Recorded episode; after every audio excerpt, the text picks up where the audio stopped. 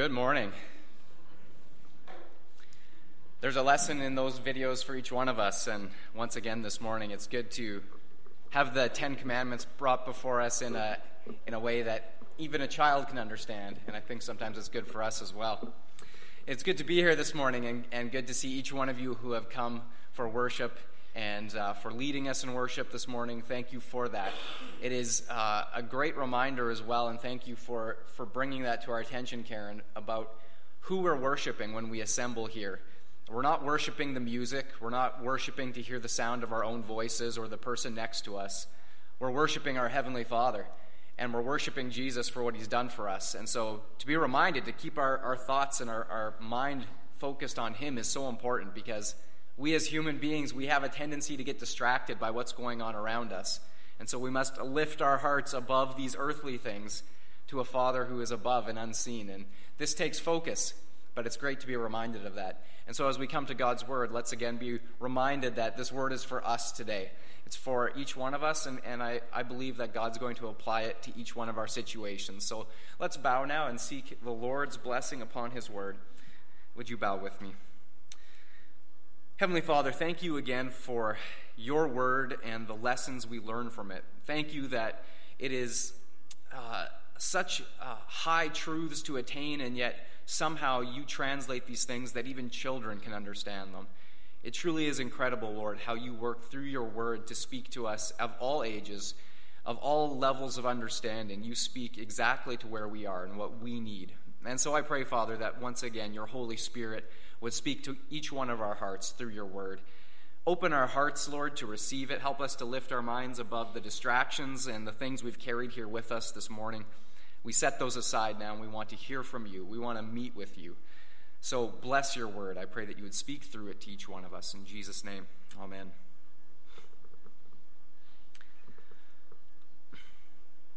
This morning we are continuing in part four of series I began some time ago on what does the Bible say about everyday life. Today we are looking at a very familiar passage to many of us from James chapter 3. I've entitled this message Words, Words, Words, and I'm going to have to use words this morning to talk about words. So bear with me. A lady asked a young man working in the produce department if she could buy a half a head of lettuce. And the young man replied, Half a head? Are you serious? God grows these things in whole heads for a reason, and that's how we sell them. Well, you mean, she persisted, that after all of the years that I've shopped at this grocery store, you won't sell me a half a head of lettuce? Look, the young man said, exasperated, if you like, I'll go talk to the manager. She indicated that would be very much appreciated. So the young man marched to the front of the store to the manager and blurted out, you won't believe this, but there's some lame brained idiot of a lady back there who wants to know if she can buy half a head of lettuce. Well, the manager made no reply and instead a, made a quick gesture with his head for the young man to look behind him. Realizing with a sinking feeling in his stomach what must have happened, the young man slowly turned around to see the lady standing directly behind him. Realizing what had happened, the young man slowly began to think of his options. She had heard every word he had just uttered. And, thinking quickly, he concluded his sentence with, And this nice young lady was wondering if she could buy the other half. That's pretty good, isn't it? You know, a quick thinker. But the story doesn't end there, in fact. Later on in the day, the manager cornered the young man and said, You know what? That was the finest example of thinking on your feet I've ever seen. Where did you learn that? Well, I grew up in Grand Rapids, the young man replied. And if you know anything about Grand Rapids, you know that it's known for two things it's great hockey teams and it's ugly women. At this, the manager's face flushed with anger and he interrupted, Hey, my wife's from Grand Rapids. And just as quickly, the young man replied, And which hockey team did she play for?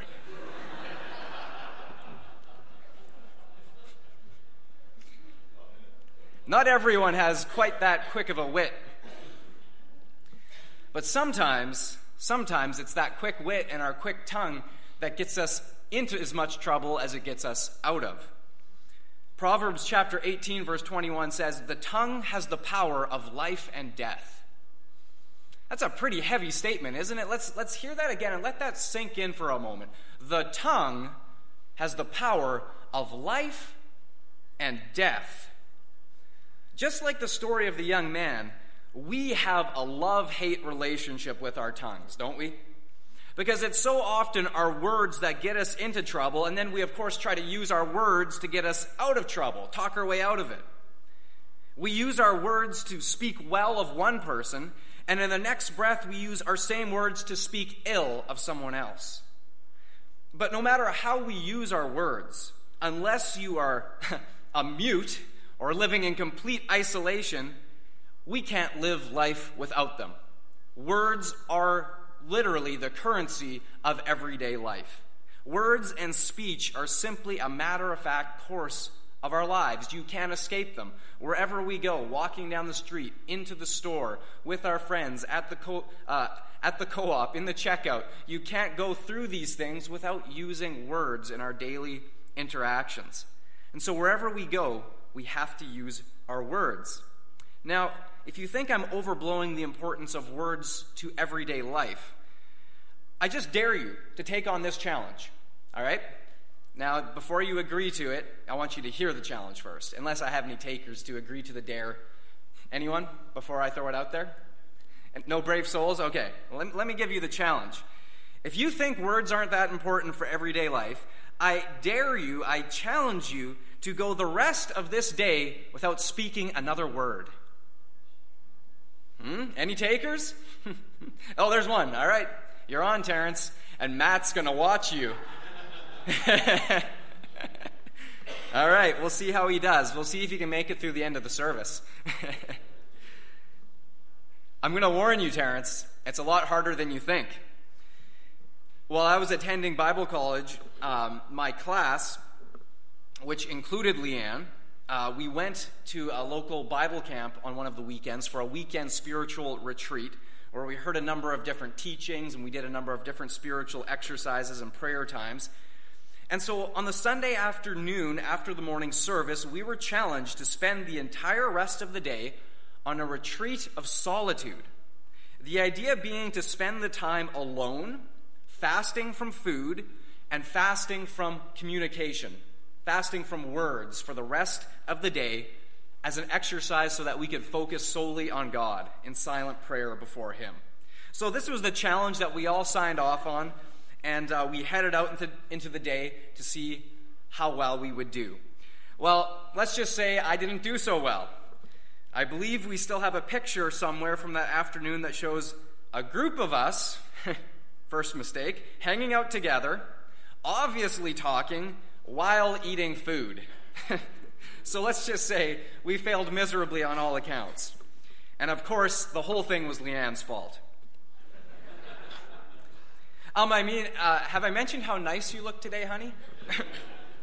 There's that whole words thing again.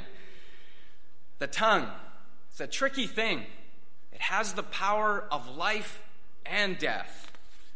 An interesting study was conducted on how many words the average person uses. And it came to the conclusion that the average person will spend 10 years of their life speaking in communication. The average person will spend 10 years of their life in one to one communication using words. So, if you break that down, the study uh, broke it down this way that if all of the average person's words were put into print, the result would be that a single day's worth of words would fill a 50 page book. And in a year's time, the average person's words would fill a 132, uh, pardon me, 132 books of 200 pages each. So if you want to stack up all the books of 200 pages, that's a lot of words that we use in a single year. So thinking of that, of the approximately 132 books worth of words that you spoke in this past year, how many of those words were words of life? How many of those words were words of death? You see, our words and speech are incredibly powerful far more powerful than most of us ever realize. With the tongue, a man can praise God, pray, encourage others, preach the word, and even lead the lost to Christ. What a privilege. What an awesome thing that we can do with our words. But with that same tongue and the same words, we can also, that same person, tell lies that could ruin a person's reputation, break a heart, discourage others, or outright judge and condemn them.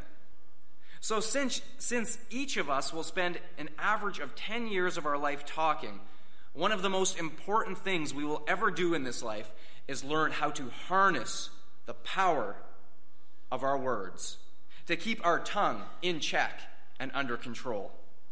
However, as most of us already know, most of us know full well that this is much easier said than done. And the Bible agrees with this, as we heard earlier in James chapter 3. Let me read for you again verses 7 to 10. I invite you to turn there with me in your Bibles. James chapter 3. Here, Paul is using a very interesting metaphor of comparing people to animals. Listen to what he says in verse 7. All kinds of animals, birds, reptiles, and sea creatures are being tamed and have been tamed by mankind. But no human being can tame the tongue. What a comparison.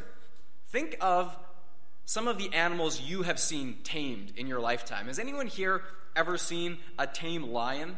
Have you been to the circus and seen a lion? Yes? Some people have. Has anyone seen a tiger that was that was under control? Yeah, we got hands right up over there. What else have you seen? Has anyone here ever seen a monkey riding a motorcycle? I have. that was incredible. It's incredible to think the things that we can train animals to do.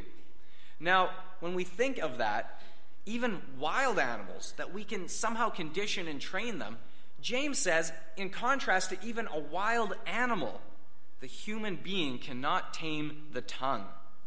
Wow, what a statement. He goes on to say this It is a restless evil, full of deadly poison. Do you think he's overstating the case a little bit? He's really, he's really swinging hard on this. Full of deadly poison. Think of it as the, the metaphor of a snake.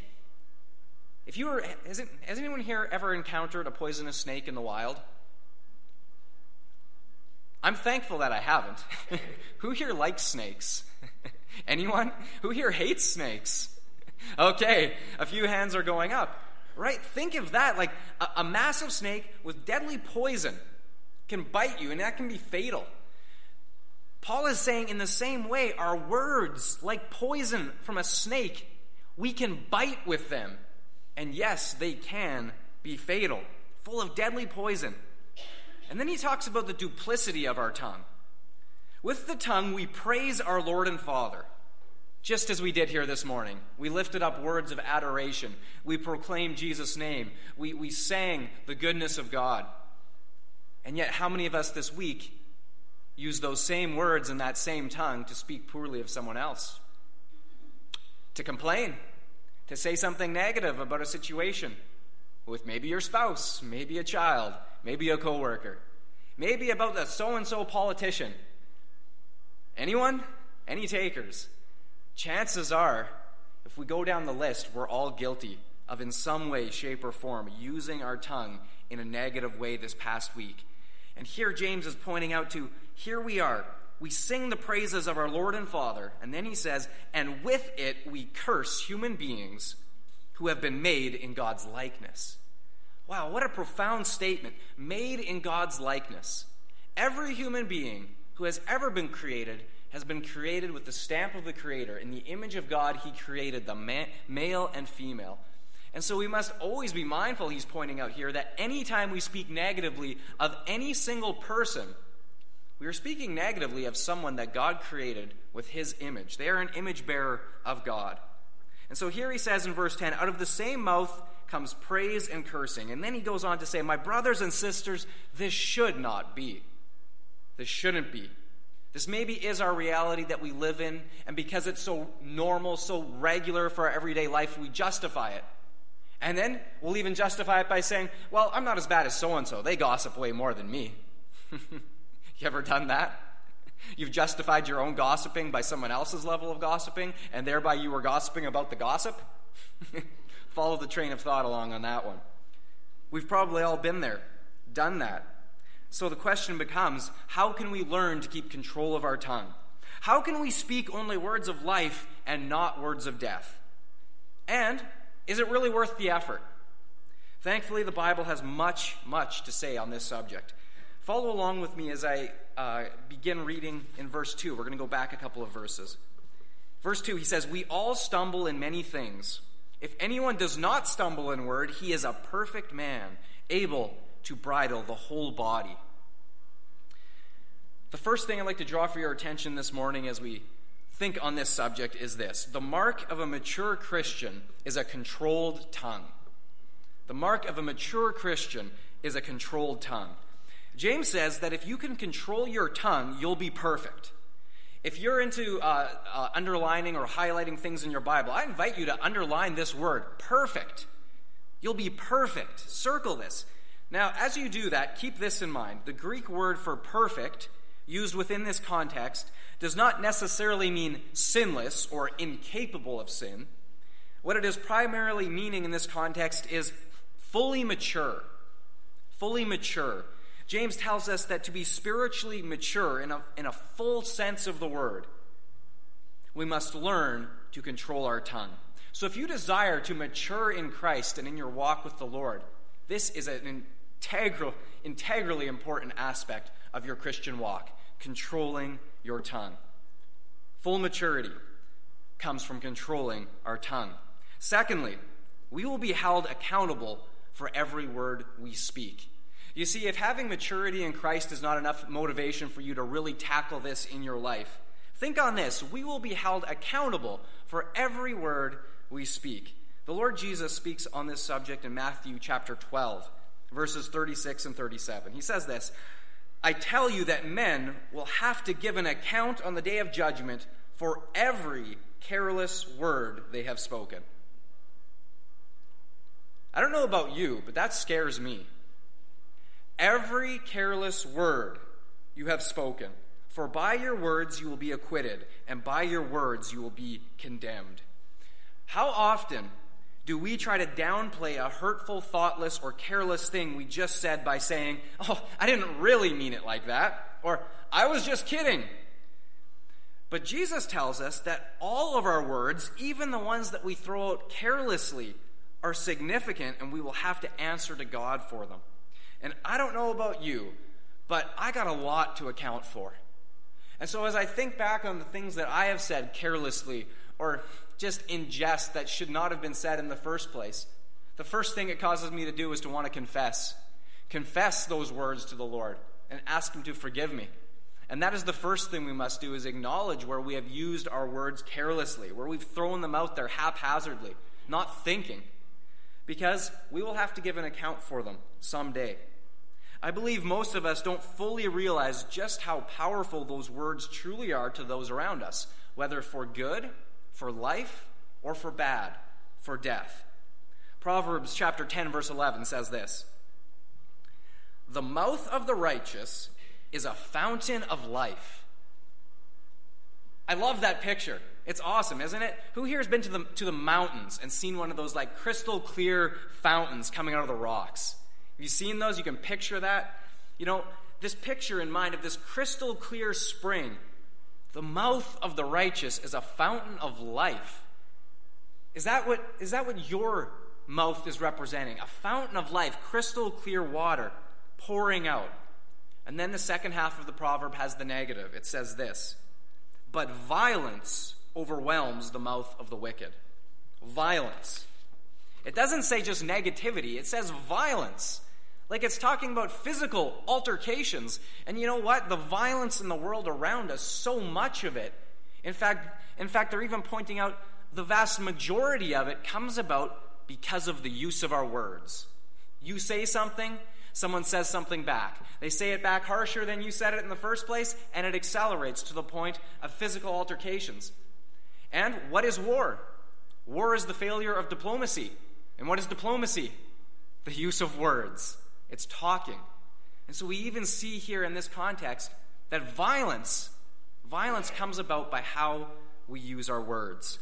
Now, of course, we can do violence to one another in, in smaller and more subtle ways. Most of us aren't coming to blows or fisticuffs on a regular basis by how we use our words. And yet, sometimes words can be more, more uh, devastating, more damaging than any right hook you could ever throw.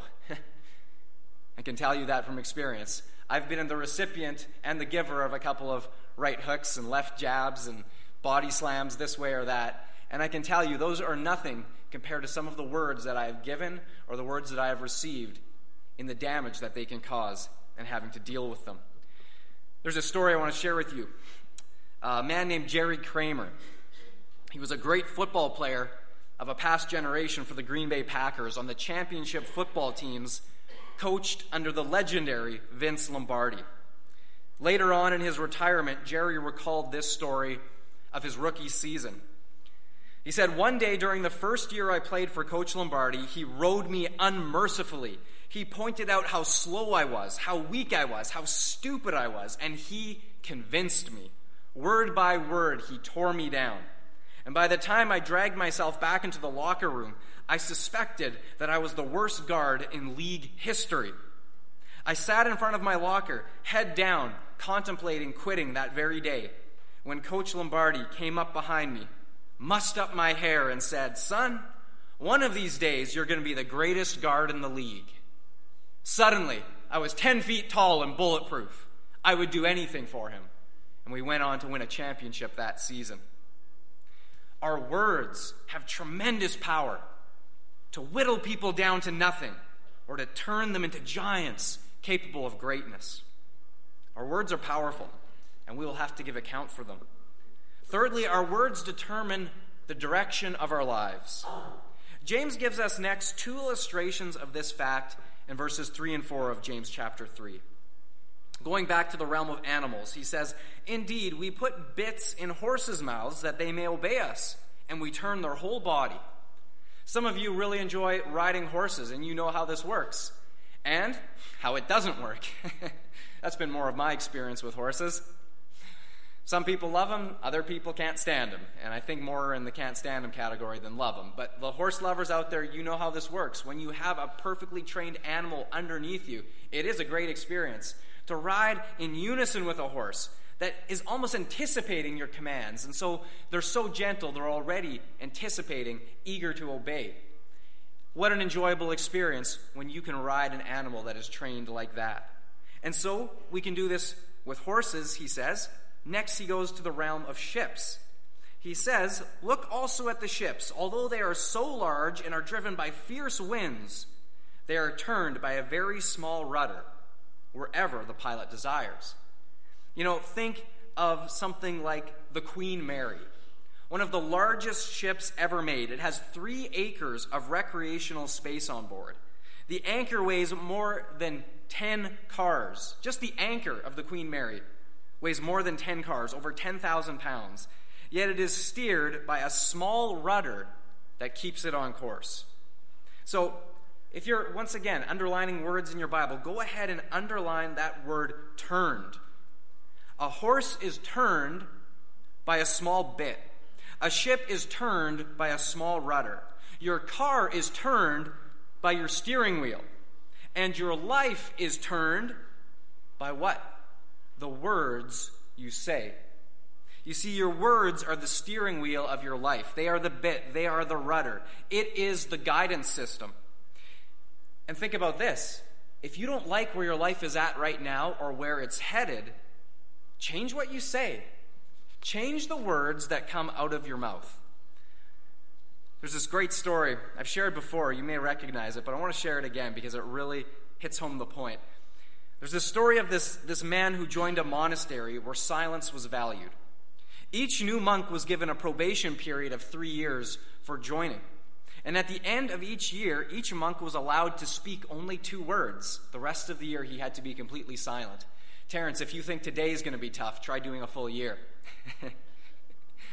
so here he's gone a full year, and at the end of the first year, he's allowed to speak his first two words, and he comes before the prior of the, of the monastery, and he says to him, It's time for your two words. What are they? Bed hard. That was it bed hard. Well, the second year came and went, and the young monk once again came before the prior. In his second year, his two words were this food cold. Well, at the end of the third year, Again, his time came around for the last two words, and the young monk said, I quit. and finally, the, the prior said to him, That doesn't surprise me. All you've done is complain the whole time you've been here.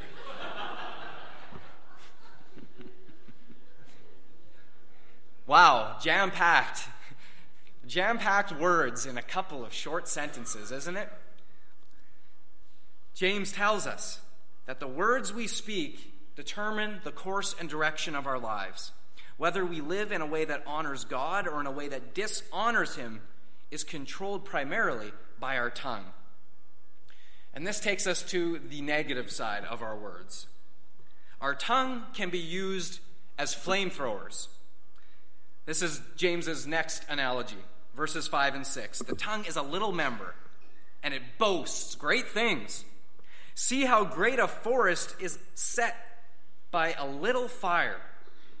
And the tongue is a fire, a world of iniquity. The tongue is set among our members that defiles the whole body, and it sets on fire the course of nature, and it is itself set on fire by hell.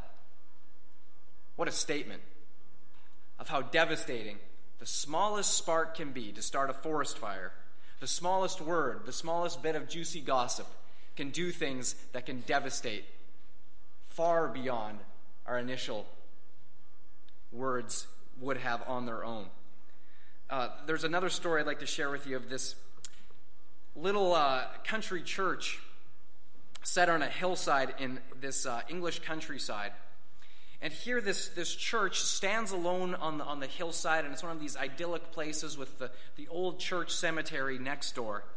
And there in this cemetery, there's this drab gray slate tombstone they're all old from the centuries of wind and rain. And on this one quaint stone bears an epitaph not easily seen unless you stoop over and look at it very closely. And the faint etchings read Beneath this stone, a lump of clay, lies Arabella Young, who on the 24th of May began to hold her tongue.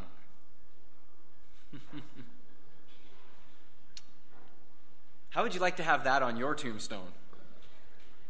It only takes the smallest spark to ignite an inferno. A carelessly discarded match can destroy an entire forest overnight. A careless word can destroy a life overnight. And I wonder how many people have destroyed their marriages, their careers, their friendships, their families, or their reputations by a careless word. Proverbs 16, verses 27 and 28 says this. A scoundrel plots evil, and on their lips it is like a scorching fire. A perverse person stirs up conflict, and a gossip separates close friends. How many of you have ever heard the saying, loose lips sinks ships? It's an old saying from World War II. The idea of it was that secrecy was important for the safety of the troops because during World War II, naval operations needed to be kept secret. And if a person who had classified information, loose lips, talked too much, then there was danger of putting the sailors at risk. And that is the danger of gossip.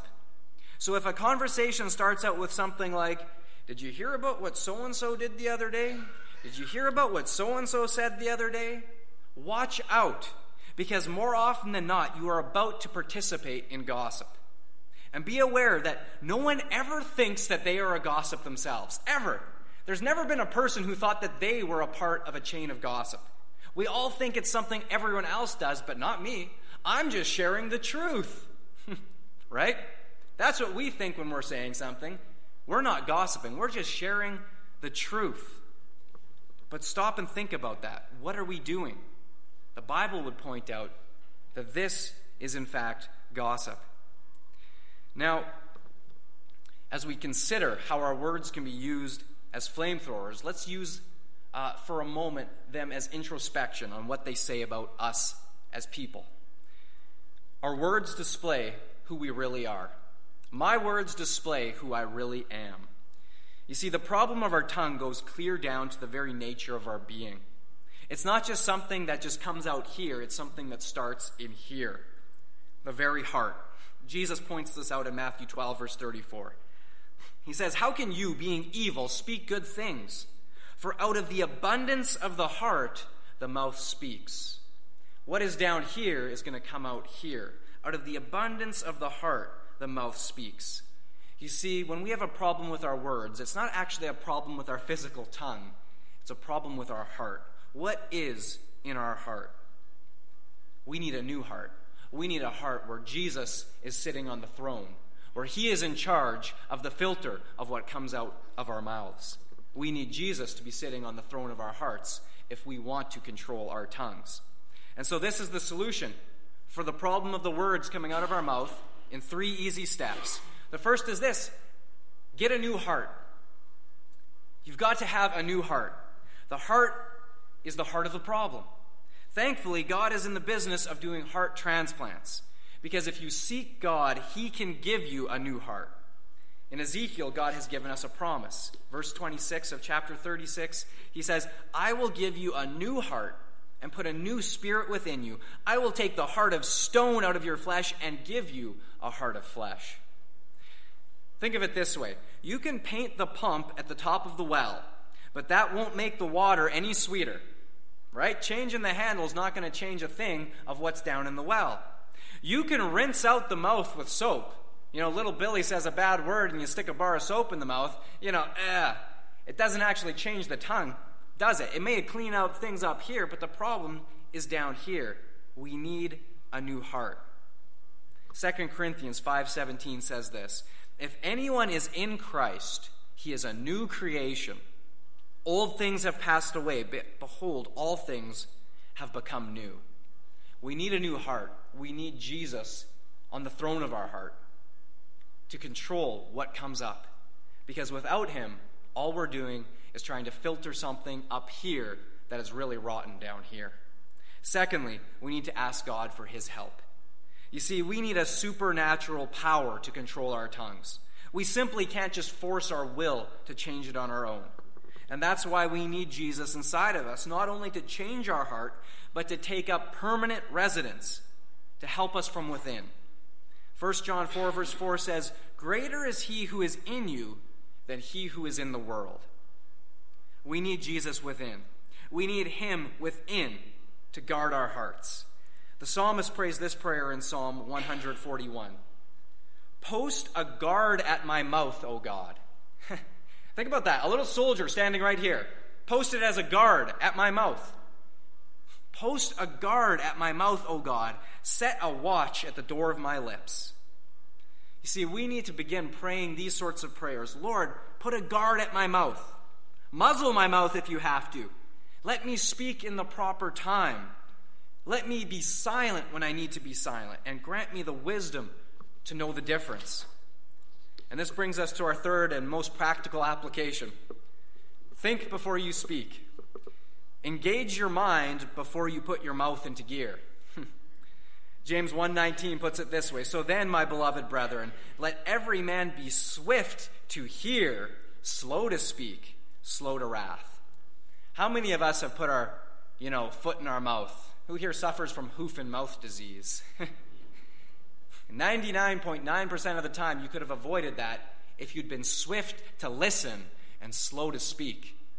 This is God's word. He is trying to impart wisdom upon us in how we speak. Think first, and we will have words that honor God.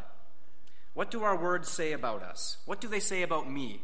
What do they say about you? What do they reveal about our character? If we could play back a tape of every word that we spoke just this past week, would you be pleased to hear played back for you the things you've said in this past week? And more importantly, would God be pleased? A bit and a rudder must be under the control of a strong arm. And James is telling you and me that the only way to get control of our tongue is to allow God to have complete control of the reins to have God at the steering wheel, at the rudder of our heart and our life. And this will control the words that we speak. And so, today, have you asked God to give you that new heart, that soft heart of flesh? Have you allowed Jesus to sit on that throne, to take control of the words that are coming up? Or are you saying, Jesus, get off the throne. I'm sitting here for now. I'll maybe let you back on Sunday morning while I'm pra- singing your praises, but then back off again because I got some more things to say. How are we viewing this relationship with the Lord Jesus? Is he really on the throne? Is he the one who's controlling the words that are coming out so that they are words of life and not words of death? Words that bring healing and hope. Have you asked God to change your heart? Have you invited Jesus in? And if you already have, maybe you need to ask for forgiveness. Maybe you need to confess the words that you've said and say, you know what, Lord? I'm getting off the throne. This is your heart. I'm giving you complete control over my mouth. May the words truly honor you. May they be words of life. And maybe we need to pray a prayer. I'm sorry, Lord, for my words. Forgive me, change me, cleanse me. So get a new heart. Ask God for his help. Think before you speak, and you will be headed in the right direction of speaking words of life and not death. Let's pray. Father, we confess before you today that we have spoken words of death. We confess that we have been guilty, Lord, of using our words in ways that were not honoring to you. We confess, Lord, that in our lives we have been guilty of speaking ill of those who have been created in your image. And so, Father, we just ask that you would forgive us, that you would cleanse us, and that, Father, you would give us a new heart. That, oh Lord, you would take out these hearts of stone and replace them with hearts of flesh, Lord, that beat after you. That, Lord, would honor you in everything that we say and do. Help us to remember, Lord, that we are to live as those who will give an account that, Lord, someday we will stand before you. And so, Father, I pray that we would always walk worthy of that calling. That, Lord, we would walk by, by faith and not by sight. And that, Lord, we thank you that your grace is sufficient for this task, that it is not too much. Even when we look at our own sin and our failings and falling short, we, we so quickly write ourselves off, and yet you don't. And so, Father, we again, we call upon your grace to cleanse us anew. Oh Lord, help us to control the words that come out of our mouths. Help us to speak words of encouragement, words of healing, words of reconciliation, words of forgiveness. Oh Father, may we speak words of love and appreciation. May we speak words that would build up and not tear down. Because, Lord, we know that by this all men will know that we are your disciples by how we love one another and Father, we know that this comes about in so many ways by the words that we speak. And so, Father, help us to speak those words that would show love to one another and love towards you. Build up your church as we learn to speak these words that edify. And so, Father, we thank you that you will grant us the words to speak at the right time. Help us to also be silent when we need to be silent. And that, Father, in all of these things, we would be obedient to you, the Lord of our life, and we give you the throne of our hearts. In Jesus' name I pray. Amen.